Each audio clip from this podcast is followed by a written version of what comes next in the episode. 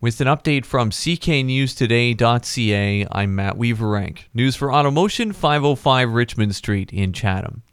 You may run into some slowdowns and a detour if you're heading toward London on the 401.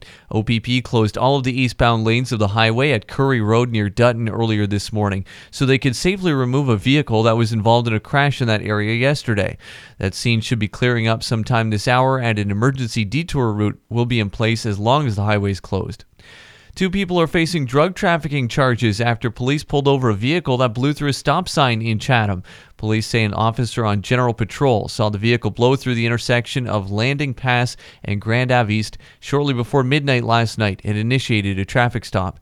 That's when officers also learned the driver had a suspended license. Police carried out a search. They reported finding about $8,000 worth of illegal drugs, including cocaine, fentanyl, and methamphetamine.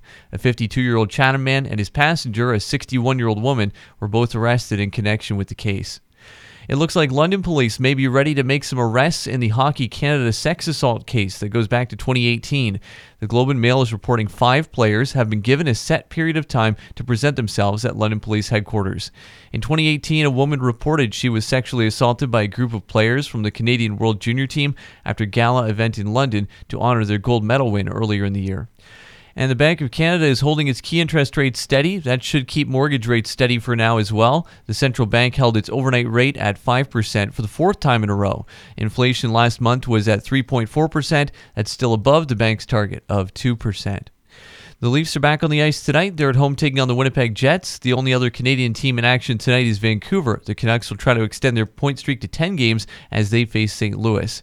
In local PJHL action, Wheatley's hosting Mooretown, and in the NBA, the Pistons will try to snap their three-game losing skid tonight as they face Charlotte.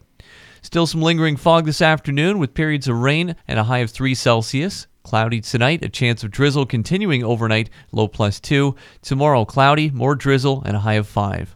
Right now it's plus 2 Celsius. I'm Matt Weaverank. For more on these and other stories, visit cknewstoday.ca.